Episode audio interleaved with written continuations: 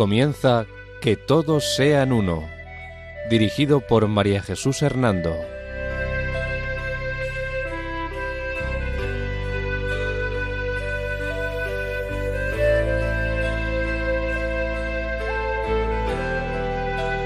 Buenas tardes, queridos oyentes de Radio María. Un domingo más, bajo la protección de María, volvemos a estar con ustedes en este programa titulado Que todos sean uno. La dirección del programa corre a cargo de María Jesús Hernando.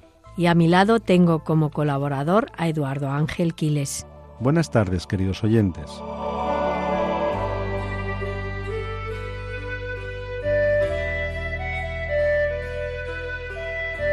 El sumario de nuestro programa de hoy es el siguiente. Segunda parte de la secta de origen científico denominada Sociedad Teosófica. Las polémicas y críticas a los escritos de Madame Blavatsky. Los sucesores de la fundadora, Madame Elena Blavatsky. Doctrina de la secta teosófica. Moral de la sociedad teosófica. Culto de la secta teosófica. Organización de la secta.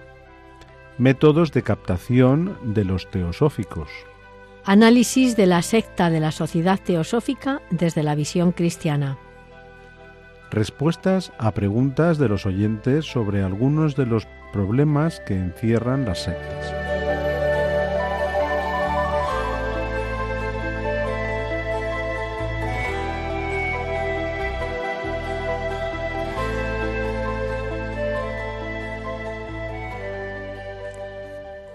Antes de iniciar nuestra temática sobre la secta de la sociedad teosófica, deseamos señalar las fuentes y los autores en las que nos hemos basado. Ganuza, García Viezma, García Hernando, Tusquets, Oquipintín, Roger Rivière, Barrio Gutiérrez, Brugueret, Cornelis, Leonard, Kingsland, Tutín, Bosquer, Serouya, Protz, Mases, Hakamer, Lis, Gisted, Sassin y Farmans. María Jesús, gracias por indicarnos las fuentes en las que te has basado para hacer este programa. En el sumario del programa nos decías que ibas a hablar sobre la segunda parte de la secta denominada Sociedad Teosófica. En relación a ello, te recuerdo que en el primer programa sobre esta secta habías mm, terminado diciendo que los escritos de Elena Blavatsky y personas afines a ella y su sociedad teosófica habían generado varias dudas y críticas por parte de muchos estudiosos de la ciencia y de las religiones. En relación a todo ello, dejaste emplazado para este segundo programa de hoy em, sobre la secta de la teosofía el contarnos la repercusión de estos informes y críticas contra Madame Blavatsky y contra los maestros o mahatas con los que ella se relacionaba. Te invito, pues, a que comiences deteniéndote un poco en este tema. Sí, Eduardo. Em, prosigo con ese tema que, que efectivamente dejamos emplazado el día el último programa diciéndote que en el año 1963 Adlai eh, Batterman, eh, de eh, Walter Carrietz, en su obra Obituario del informe de Hodgson sobre Madame Blavatsky, analizó y cuestionó las acusaciones de Hodgson. ¿Y existen en la actualidad otros informes que acusen a Elena Blavatsky? Sí, em, verás, Eduardo, también en la actualidad ah, han aparecido acusaciones en contra de Blavatsky. Así puede verse, por ejemplo, en la publicación de Vernon Harrison titulada Blavatsky y la eh, SRP, es decir, un examen del informe de Hodgson. Y María Jesús, me gustaría que nos contaras también algo sobre la sucesora de Blavatsky, eh, si te parece bien, claro. Sí, sí, claro que sí, hombre, Eduardo, con mucho gusto. Mm. En primer lugar, decirte que Elena Blavatsky falleció en Londres en el año 1891. Su cuerpo fue incinerado y un tercio de, sus cenizas quedaron en Europa un tercio en los Estados Unidos, llevadas por William Juan Yuz y el tercio restante se encuentra en la sede internacional de la Sociedad Teosófica, depositadas dentro de una estatua hecha en su memoria.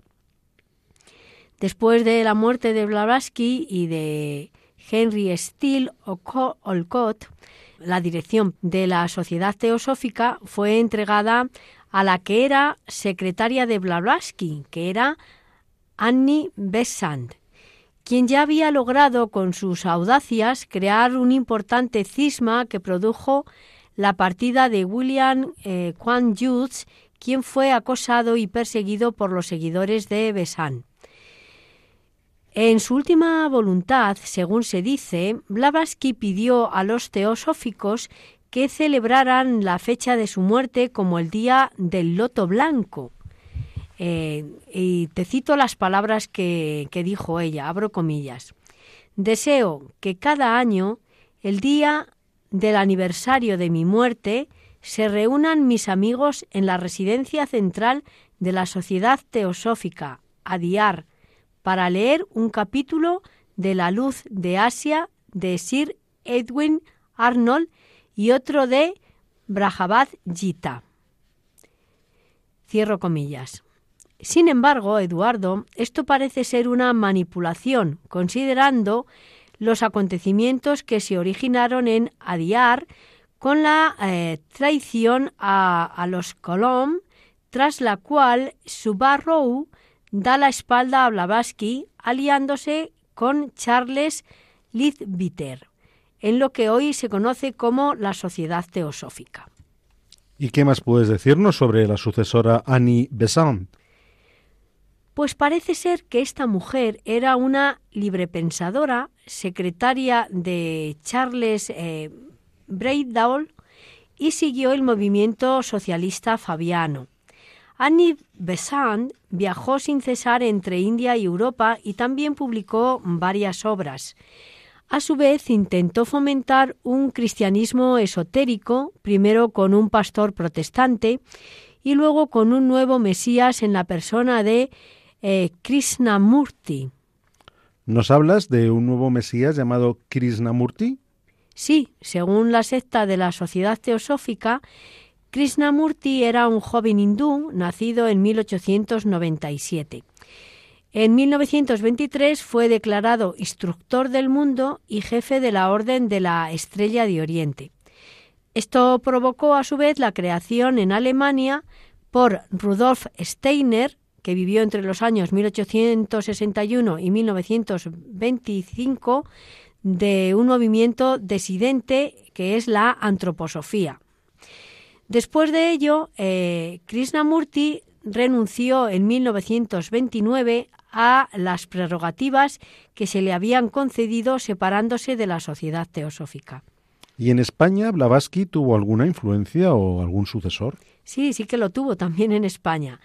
En España, fíjate, tuvo un seguidor infatigable que eh, se llama Mario Rosso de Luna, conocido como el mago de Logrosán, a quien le gusta definirse o le gustaba definirse como teósofo y ateneísta, y que escribió una biografía sobre la fundadora Blavatsky.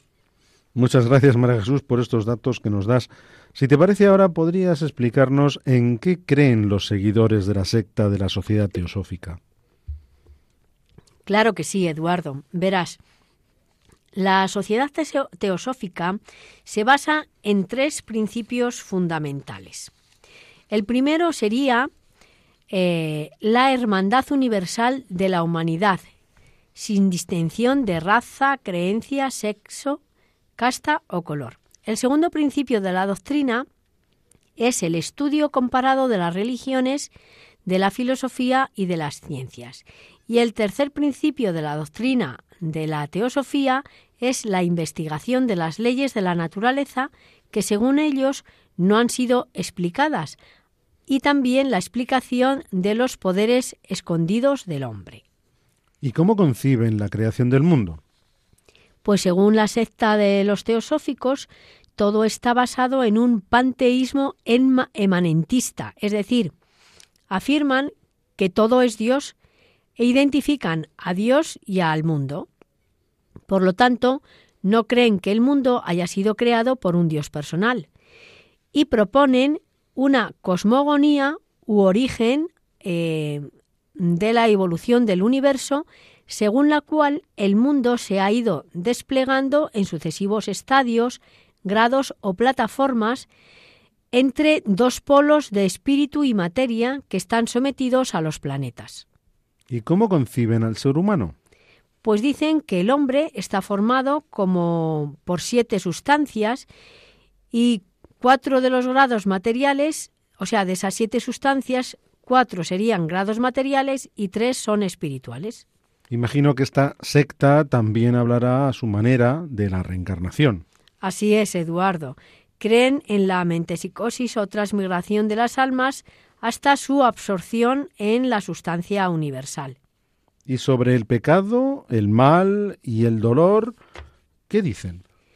Pues afirman que el mal y el pecado han sido introducidos durante la era o estadio solar por un espíritu solar abrasado, ¿Y en su doctrina acogen algo de las doctrinas de las grandes religiones? Pues fíjate, en relación al cristianismo, por ejemplo, dicen que Cristo, lejos de ser el Dios encarnado, es tan solo un espíritu solar benéfico y vencedor glorioso de todo mal. Además, consideran que las enseñanzas de Jesucristo son esotéricas, misteriosas y secretas. Además, como puedes imaginarte con lo que te vengo diciendo, la sociedad teosófica hace un eclecticismo y sincretismo discordante del cristianismo, del budismo y de las sectas orientales. Distingue en todas las religiones una enseñanza secreta distinta de la destinada al común de los fieles y que sólo reconocerían los maestros de la sociedad teosófica. Es decir, solo a ellos les están reservados los grandes conocimientos del universo y del mundo. Y por ello, afirman también que los libros del cristianismo, del budismo y del islam son esotéricos y sus orígenes y doctrinas son muy distintos a los que conocen los seguidores de las religiones. Solo ellos, solo ellos, los que tienen conocimientos especiales, son los que conocen esos verdaderos conocimientos. O sea que solo ellos habrían sido los elegidos para conocer esos misterios esotéricos de las religiones, ¿no es así? Eso es. Solo según ellos, los maestros e iluminados de la teosofía conocerían todos estos secretos. María Jesús, en algún momento creo que has aludido a que esta secta está muy ligada a la masonería. ¿Es eso cierto? Efectivamente, Eduardo, esta secta está muy ligada a la masonería. Ha creado además la obediencia masónica al derecho humano. ¿Y esta secta de la sociedad teosófica tiene algún tipo de moral o exigencia de actitudes para con sus seguidores? Sí los tiene, pero si te parece te lo cuento después de una pausa. Muy bien, muchas gracias.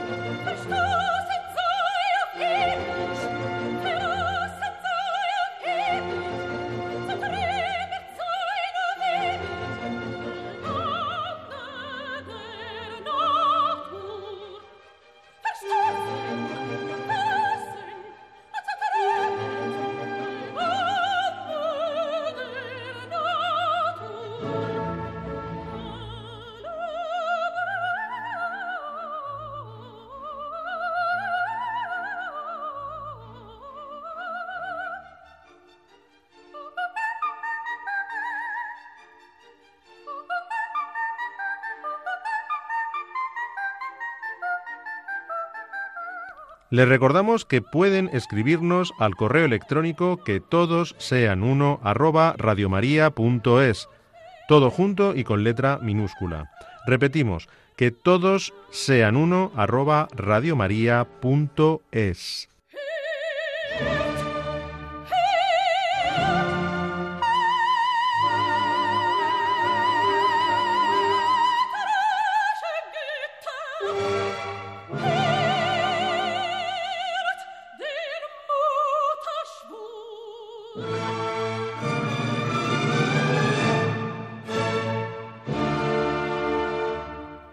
María Jesús, antes de la pausa nos ibas a contar si la secta de la Sociedad Teosófica tiene algún tipo de moral o exigencia de actitudes para con sus seguidores. Eh, adelante, dinos. Sí, eh, claro que las tiene. Eh, en la moral de la Sociedad Teosófica, según ellos, la persona debe tratar de llevar una vida equilibrada, también debe tratar de luchar contra el mal el mal y el pecado que han sido introducidos por un espíritu solar abrasado y em, hacer todo lo que indican los espíritus de los muertos con los que la medium se comunica. También deben de vivir la hermandad universal de esa humanidad sin distinción de raza, creencia, sexo, casta o color y también Eduardo en su moral dicen que deben estudiar y investigar las leyes de la naturaleza y de los poderes escondidos del hombre porque estos hasta ahora no han sido bien explicados. Imagino que si esta secta está relacionada con la masonería, también tendrá algún tipo de culto o de liturgia.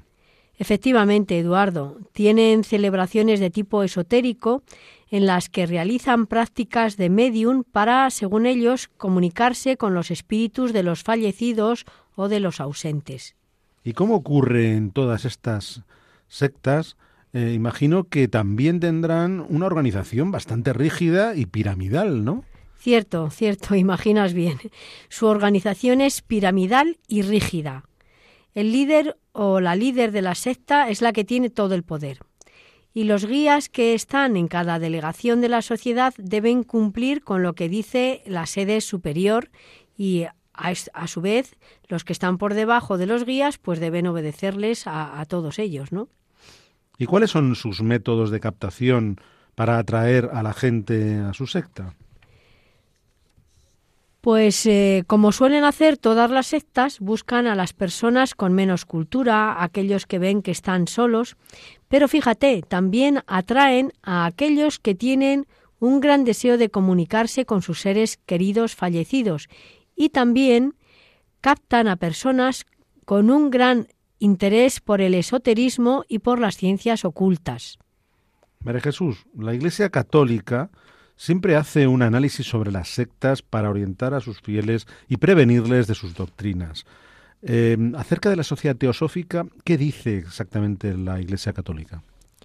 La Iglesia Católica eh, dice sobre la sociedad eh, teosófica que ésta mm, pretende poseer y transmitir una sabiduría secreta que en realidad no es sino el resultado de una mezcla de doctrinas orientales de investigaciones espiritistas de medium y de interpretaciones arbitrarias del, eh, del, cristianismo y de las otras religiones históricas.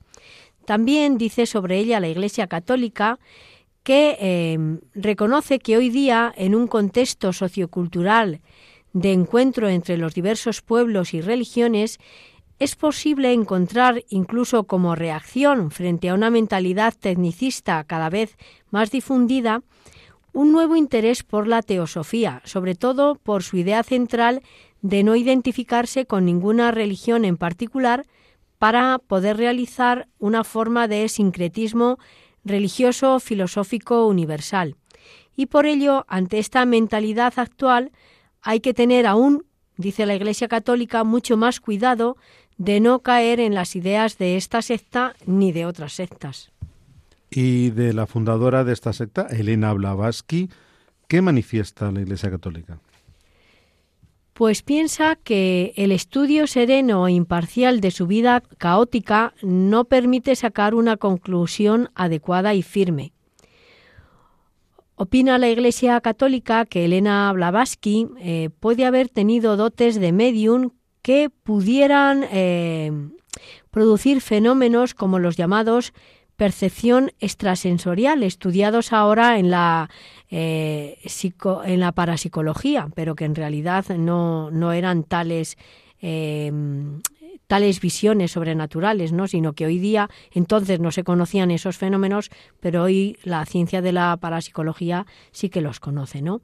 Ahora bien, no es posible hacer un juicio muy positivo de ella, dada la atmósfera turbia de engaños e ilusionismo que rodean a todas estas manifestaciones paranormales que se dan alrededor de la, de la vida y visiones de Madame Blavatsky, así como a las eh, resonantes dimisiones de muchos teosóficos de primera hora, los fraudes alrededor de las cartas de los Mahatas eh, recibidas por precipitación a través de Elena Blavatsky.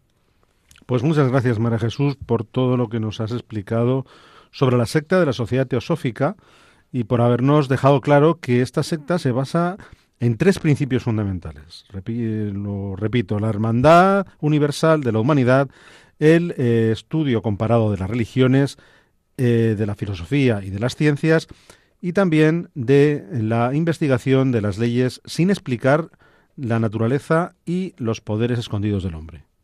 Sí, Eduardo. Por eso también he señalado que esta secta de la sociedad teosófica pretende, a través de sus ideas, decir que posee una sabiduría secreta que sólo algunos, que serían los privilegiados incluso dentro de la misma secta teosófica, los que conocen todos estos conocimientos, ¿no? Ahora bien, como hemos podido analizar, en realidad todos estos conocimientos esotéricos no son sino el resultado de una mezcla de doctrinas orientales de investigaciones espiritistas con medium y de interpretaciones arbitrarias del cristianismo y de las otras religiones históricas que hacen ellos de, de los demás, ¿no? Sí, muchas gracias. Creo que nos ha quedado clara esta manipulación de las doctrinas de las otras religiones y del deseo mm, de esta secta de jugar con los sentimientos de las personas y con su relación con los seres queridos fallecidos. Ahora, atendiendo a muchas de las preguntas que nos llegan a nuestro correo electrónico, em, de nuestro programa Que Todos Sean Uno, me gustaría que nos respondieras algunas de estas dudas sobre el problema de las sectas. Sí, claro, Eduardo, con mucho gusto trataré de responder a estas dudas de nuestros oyentes. Pero si te parece bien, hacemos primero una pausa. Perfecto.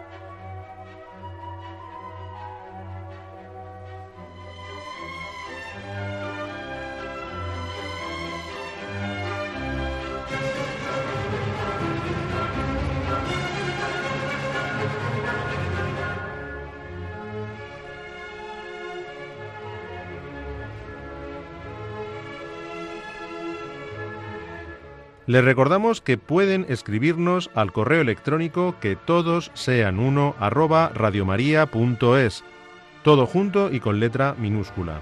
Repetimos, que todos sean uno arroba radiomaria.es.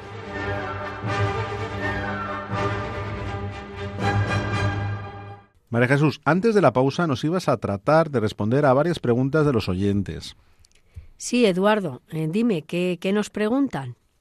Pues en uno de sus correos nos piden que hagamos un pequeño resumen sobre los criterios o elementos comunes de coerción psicológica que llevan a cabo las sectas.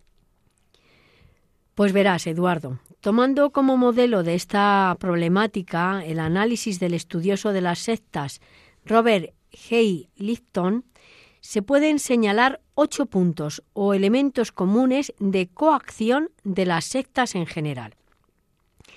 En primer lugar, hablamos de control del medio, es decir, de la limitación de todas o algunas de las formas de comunicación con aquellos ajenos al grupo. Libros, revistas, cartas y visitas a, los amigos, todo ello son tabú. En definitiva, su lema es ven y aíslate. ¿Y cuál sería el segundo medio de coerción de las sectas? El segundo sería la manipulación mística, esto quiere decir que la persona que entra en la secta llega a ser convencido del destino especial del grupo a través de un profundo encuentro o experiencia, por ejemplo, a través de un supuesto milagro o palabra profética de aquellos eh, que están en el grupo. Tengo entendido que se da también una demanda de pureza, ¿es así? Sí, sí, así es.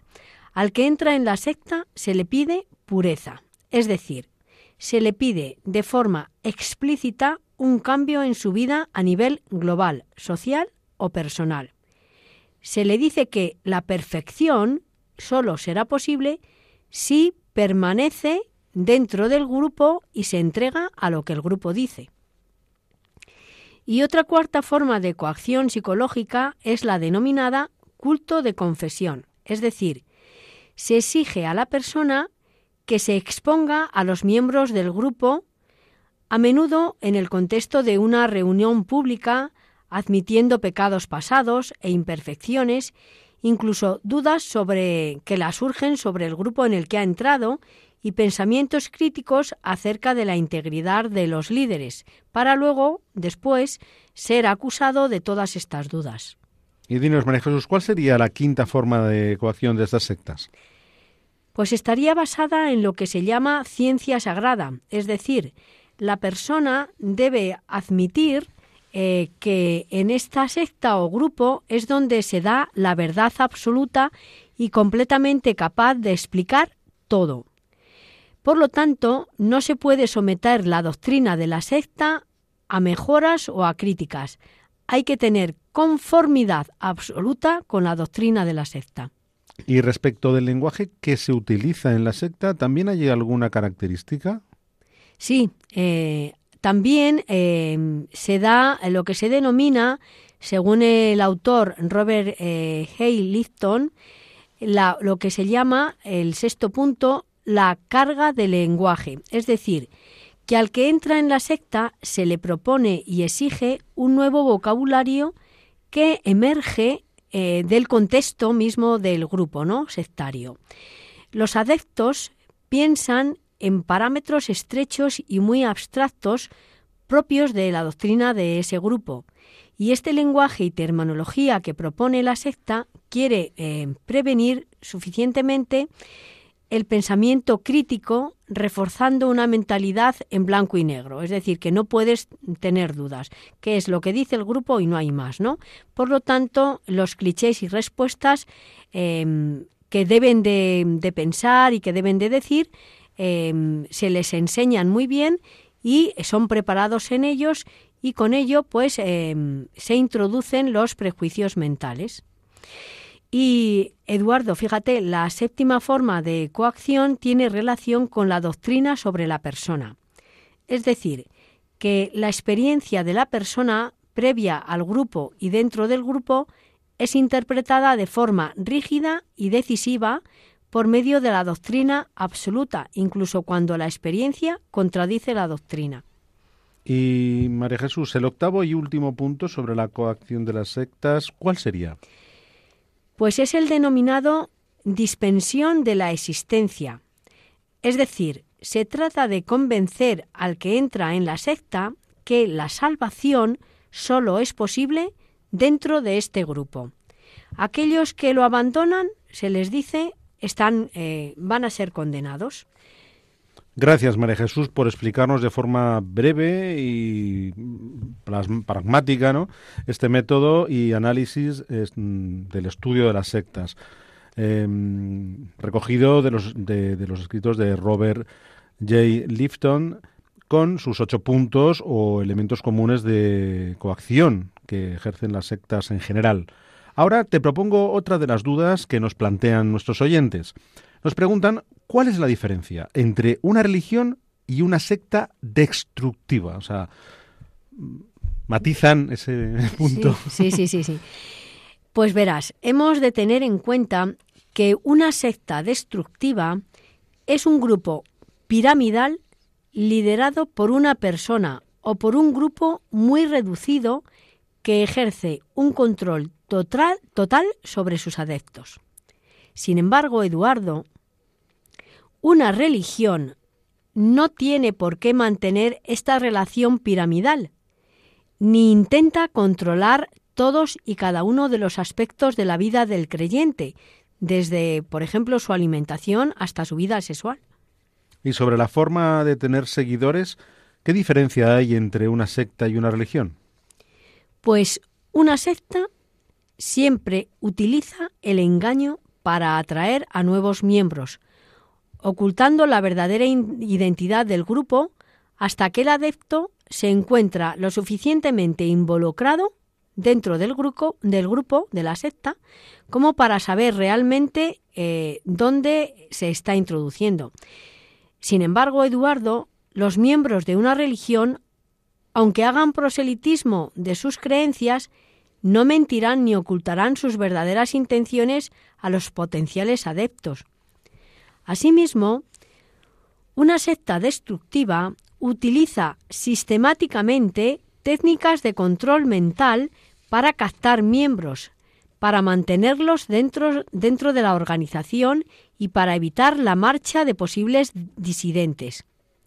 Sin embargo, una religión no hace proselitismo masivo, no utiliza técnicas en su captación, no, no, mantiene un control estricto sobre sus miembros y no persigue a los que no quieren seguir en su religión para que regresen rápidamente al grupo. Sí, gracias María Jesús por tu respuesta. Nuestros oyentes nos preguntan también si son religiosas todas las sectas destructivas. No, no todas las sectas eh, son de tipo religioso. Esto es importante tenerlo claro. Hemos de saber que secta destructiva es todo grupo que utilice técnicas manipuladoras, sean o no de tipo religioso.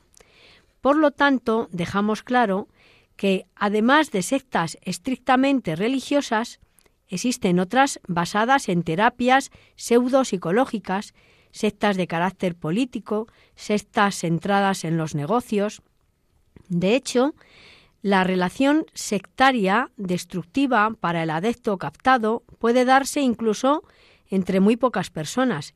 Y también sabemos que la realidad nos dice que las grandes sectas abarcan todos los aspectos que hemos mencionado, poseyendo muchas ramificaciones, empresas, asociaciones de estudio, fundaciones y hasta partidos políticos. Hecha esta aclaración, te planteo otra de las preguntas de nuestros oyentes. Quieren saber si todas las sectas son destructivas al mismo nivel o grado. No, eh, claro que no. Además, en la peligrosidad de una secta puede calibrarse de diferentes modos. Para el adepto, la peligrosidad de una secta dependerá del grado de manipulación que sobre él se ejerza. Hay sectas más lasas y sectas más estrictas. Y para la sociedad, la peligrosidad de una secta dependerá de la violencia que la secta utilice como autodefensa. Por ejemplo, eh, el líder de la secta japonesa La Verdad Divina, ordenó colocar artefactos explosivos llenos de gas tóxico en el metro de Tokio. Otras sectas utilizan la amenaza, la intimidación y la violencia física con sus exadeptos y con sus críticos. Y también podemos diferenciar la peligrosidad de un grupo en función del daño económico que se ejerce sobre sus adeptos, que pueden ser eh, un, eh, cuantioso, ¿no? este daño que hacen económico. Jesús, nos preguntan también qué es un desprogramador. Pues verás, el término desprogramador fue acuñado porque los adeptos a una misma secta destructiva acaban siendo tan semejantes, semejantes que hablan igual, tienen idénticos razonamientos y hasta visten igual, que parecen programados. ¿Eh? Entonces, como parecen programados, por eso se habla de desprogramador o desprogramar a la persona que intenta abandonar una secta. Se habla de poder desprogramar al adepto para que pueda retornar a su vida antes de entrar en la secta y volver a tener una relación natural con su familia, con sus hobbies, con lo que le gustaba, con sus amigos y un gran etcétera, ¿no? Sin embargo, y especialmente en Estados Unidos, donde el fenómeno sectario ha alcanzado grados, grados verdaderamente dramáticos, algunos padres desesperados por recuperar a sus hijos de una secta eh, contrataron a personas para secuestrarlos y llevarlos a un lugar apartado, normalmente a una casa de campo o a un hotel, donde intentar con ellos la intervención pese a que el adepto no quisiera. Por eso a veces em, Eduardo, desprogramador, ha acabado siendo asociado públicamente a secuestrador. Pero lo cierto es que estos desprogramadores acostumbran a ser otros padres de adeptos que habían adquirido cierta experiencia en intervenciones y que con buena voluntad, pero ciertamente con malos métodos, intentaban ayudar a otros padres desesperados. Ahora bien, está claro que mm, este método no puede ser llevado a cabo. No se puede realizar ninguna intervención sin el permiso y consentimiento del adepto. No se le puede eh, capturar y no, no, se le, no se le puede secuestrar. Hemos de tener presente que la libertad y la voluntad son los pilares fundamentales de nuestra sociedad. Muy bien, muchas gracias María Jesús. Eh, también nos preguntan nuestros oyentes, ¿quién puede ser captado? Pues mira, puede ser captado cualquier persona que es susceptible de, de ser captada por un grupo totalitario si éste actúa en el momento oportuno. A pesar de ello, existen personalidades con mayor predisposición a situaciones que incrementan este riesgo. Sí, pero por eso, ¿hay gente más susceptible que otra para ser captada? Eh, sí, claro, claro que sí que la hay. Encontrarse en un estado de crisis personal, por ejemplo, en un crisis eh, de insatisfacción e inestabilidad a nivel emocional, a nivel afectivo, social, de estudios, laboral o profesional, pues es una persona que ciertamente eh, es más fácil captarla porque su, su nivel emocional está bajo, ¿no? Asimismo, estar en permanente desacuerdo con la sociedad y con sus normas, sin hallar una salida para ello, también es otro síntoma de poder ser captado. También puede ser eh, una fácil captar a quien tiene inquietudes intelectuales o, religiosas confusas o mal canalizadas, a quien eh, pues tiene una ingenuidad o un alto grado de idealismo con excesiva credulidad hacia terceras personas. Y puede influir también en el ser captado la tendencia a la personalidad dependiente con problemas para tomar decisiones e iniciativas propias. Las sectas buscan también a personas en situaciones de soledad y de dificultad para establecer amistades y relaciones con otras personas. Ahora bien, estas características, Eduardo, a pesar de ser eh, factores de especial predisposición, no resultan imprescindibles para que una persona pueda ser captada por un grupo totalitario. Muchas gracias, María Jesús, por todas estas aclaraciones. Eh, otro día, si te parece bien, seguiremos respondiendo a las dudas de nuestros queridos oyentes, pero hoy ya no nos queda más tiempo en nuestro programa. De acuerdo, Eduardo. Seguimos otro día respondiendo a estas dudas y agradecemos a nuestros oyentes que nos escriban y que nos manifiesten sus inquietudes. Ahora, si te parece, antes de terminar, vamos a recordar a nuestros oyentes lo que hemos tratado en este programa. Segunda parte de la secta de origen científico denominada Sociedad Teosófica. Las polémicas y críticas de los escritos de Madame Blavatsky. Los sucesores de la fundadora Madame Helena Blavatsky. Y la doctrina de la secta teosófica. Eh, hemos tratado también sobre la moral de la sociedad teosófica. Y también el culto de la secta teosófica. Hemos abordado la organización de la secta de la sociedad teosófica. También los métodos de captación de los teosóficos. Y hemos analizado la secta de la sociedad teosófica desde un prisma cristiano. Y por último, en la última parte de, nuestro programa, hemos tratado de responder a varias de las preguntas que nos plantean nuestros oyentes a través de sus mensajes sobre algunos problemas que encierran las sectas, sobre las diferencias entre una religión y una secta, sobre cómo se puede ser captado y un largo etcétera.